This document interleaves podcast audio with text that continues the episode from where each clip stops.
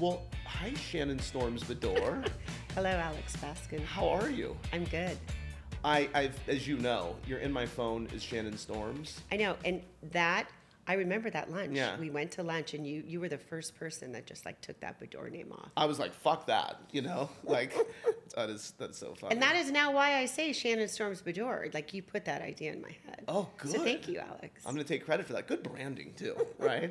Such good instincts. Well, uh, good to see you in the wake of BravoCon, where you were kind of the belle of the ball and you were really intent on going because Yes. obviously been a tumultuous few weeks, which we're going to talk about, and it seemed like it was important for you to be able to move on in a positive way and to be able to speak to what you've been through and show the audience that you're on a good track Right. and um, and kind of reemerge and also by the way looking different than you did at the reunion so also you know having redone the the whole hair situation Well, I, the theme was First Lady, First Lady theme for Yeah. BravoCon. So back to like that traditional, more conservative. Nancy Reagan Yes. That's yes. right, yeah. Yeah.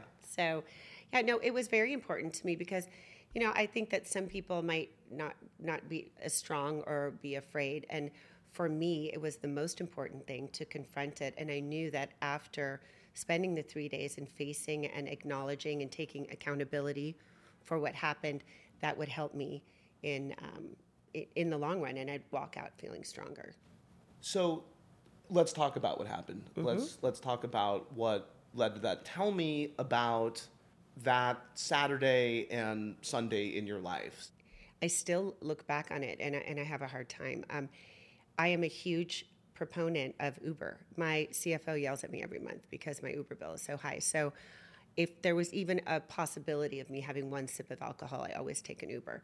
And that night I'd had an early dinner and I was having fun actually meeting people in this new neighborhood that I was staying in. And um, I took an Uber home and I left my phone in the car. So I stupidly got in the car and drove to John's to because I needed help to try and get my phone back, and it was three blocks away. So I figure I can do the three blocks. And I mean, I, I got an arg- got an argument with John, and so he asked me to leave, and I was angry, and I thought, well, I'm not going to leave my car here. So I got in my car to drive the three blocks, and I, I was angry, very angry, and I made a horrible, horrible mistake. And I have to tell you, it I don't want to get teary eyed, but it keeps me up at night to think that I could have hurt somebody. You know, it's um, I'm just so grateful that I didn't. And I made a terrible mistake, and you know, I sit back and I think like, why did this happen? but it has forced me to look in and, and take an inventory of myself and realize what wasn't working in my life. And I did get offered multiple free alcohol rehab stays. But what I chose to do, and I did my research, I went to a behavioral wellness place because I want to figure out why I make certain toxic and unhealthy choices in my life. And there was an alcohol component to it. And in this particular time of my life, have I been drinking way more than normal? Absolutely. Um, and so I, you know, I'm able to look at all of that and see how I don't want that to be, you know, the the life. I, I, I wasn't happy. I think that you can see that too in the last Yeah. season. I wasn't willing to acknowledge it. So tell me a little bit about the program and about the treatment that you've received and mm-hmm. what it's brought up for you. where I went, it's known as one of the bigger trauma facilities in the country. So I'm so fortunate that it's literally in my backyard. So I was able to do an outpatient program, but it was five days a week. Inten- it, they call it intensive outpatient therapy. And what I've come to realize is there are certain things that have happened in my childhood. There's some childhood traumas that I've kind of tried to bury. Because when it comes to friendships and it comes to business, I can make choices. And like, not that girl was unkind to me, I'm gonna walk away and never look back. But yet, somehow in relationships, someone can say, Get out of my house, and I'll be back the next day. Why is that? So there are issues in my childhood, and I'm working through that now because I don't want to make the same choices, bad choices again. I mean, I'm almost 60 years old, and I do want to get married and have a happy life. So, you know, working through all this, I have so much hope, and that's why I'm I'm saying to myself, all of this happened for a reason to get me to this point. Yeah, and that's what I was going to say. I mean, as terrible as you feel about it, as much as you were saying, it keeps you up to think about what could have happened. At the same time, you are you're using this as an opportunity to grow and to learn, and I think that that's that's really powerful. But what do you say to critics, some of whom reside in your cast, that drinking is foremost a problem, isn't just an outgrowth of that? Well, I, I know that there, I, I will admit and tell you that there are periods of my life where I have used alcohol. I know when I had my divorce with David, I mean, it was so acrimonious and I was drinking way more. But then you can look at other parts of my life when, you know, I lost my 42 pound weight gain and I was on that healthier path.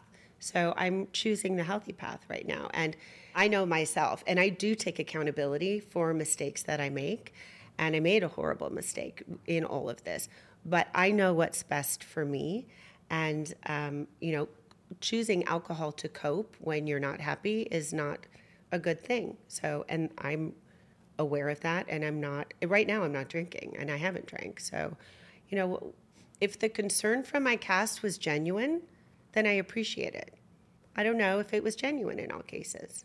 Yeah. We'll just leave it at that. What about uh, your relationship with John? Have you spoken to him? No.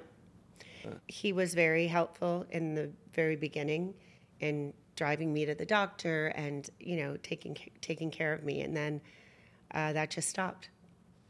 He just he just cut me off, which is ironic, and I have zero intention of really ever speaking to him again. Yeah. So. Well, I mean, it seems like it's better that way, right? So Absolutely. it seems like it's easier that he just cut you off because it sort of proves the point. Yeah, yeah. I mean, he was there for me when the paparazzi were around. What do you say to the critics of the shows in general? And obviously, in many quarters right now, we're being challenged that oh, say oh. that uh-huh. There is alcohol in these group settings and that the shows somehow then contribute to people hanging out and drinking and then you know maybe that isn't a good idea for you. What do you what do you make of that? Well i mean when we do film especially at all cast events yes alcohol is present but i know that i can look back and i think all of us can look back on certain all cast events where we said oh we have a big day tomorrow or whatever we're not going to drink it just depends on whatever your mood may be. But I, will tell you, as far as my DUI and my arrest, that had to do with Shannon and relationships and toxicity in her life. It had nothing to do with the show. I mean, we weren't even filming or anything at the time. So um, I think that when you have a cast, like we do at least, of strong, opinionated people, we can take control of our lives. So if people choose to drink or not drink, I mean, we're big, we're big girls. It's right. not sh- pushed down your throat. I, I don't know. I mean, I've heard rumors. I haven't really read anything in, in the press for a while, but um, you know, like we get our sleep and we get a lot of food. So we're, you know, I, I, I don't I don't understand. I also can just say from personal experience that um, by and large, these are not groups of people who will do what we would tell them to do. They make their own decisions. Right. I mean, I'm not going to lie. Yeah we're going to cover your trajectory on the show and the struggles that have been documented that you've gotten to the other side of and are in progress getting to the other side of. Mm-hmm. And I think Still. one of the well, but I, I, think that's been one of your hallmarks, right? Is that you've put it all out there. Everything from the divorce to the weight gain to then, you know, past several weeks. But I want to go back to your origin story. I want to go back to how you ended up on the show in the first place. And let's talk about your first interactions with casting. Well, you know, I had a friend who was a plastic surgeon, and I guess casting people would call plastic surgeons' offices and say, Can you recommend anyone? And my friend's wife was in the office, so he put her on the phone, and it was a they were casting for a show about unique homes. So she said, "Oh, I know a girl with a basketball court and a tea party room behind a bookshelf." And she said, "Can you have her call me?" She gave me the number. I put it in a drawer. Six months later, I'm cleaning out the drawer, and I say to the girls, "Oh, this producer was interested in us filming uh, about our house. And they go, Oh, call mom. So the girl said, Oh, that show's over, but would you ever be interested in the housewives? And I said, No. And, but I watched the show. And then I thought, well, you know what? They'd never want me. I'm about to be 50. But so I called back and said, um, you know, maybe I would be interested because I wanted to see how it worked. And she said, then casting called, Jen Redinger called and said, Can you send me a step and repeat picture? And I said, I can send you my Christmas card photo. and I faxed that. That's how long ago it was. I faxed it over. And I came up for an interview and I didn't tell David about it because I thought they're not going to want me. And I was I thought I was going to go this glamorous thing and I was like in a little room with an iPhone and they said, "Shannon, tell me tell us your name and where you're from." And I said, Shannon Beador from Newport Coast. She's like, no, no, no, no, no. Say, I'm Shannon Beador from the fabulous Newport Coast. And that that's not how I talk. So I'm like, Shannon Beador from Newport Coast. so, and then, you know, I, I got a call back right then. So who would have thought? Thanks for tuning in to this exclusive preview of Bravo's newest podcast, Bravo's Hot Mic. In this podcast series, we're telling the real stories behind the shows you love, taking you behind the scenes through conversations with your favorite Bravo celebrities and the producers who brought some of television's most iconic moments to life. If you want the full interview, make your way to bravotv.com backslash podcast. Sign up now to unlock access to all our podcast interviews.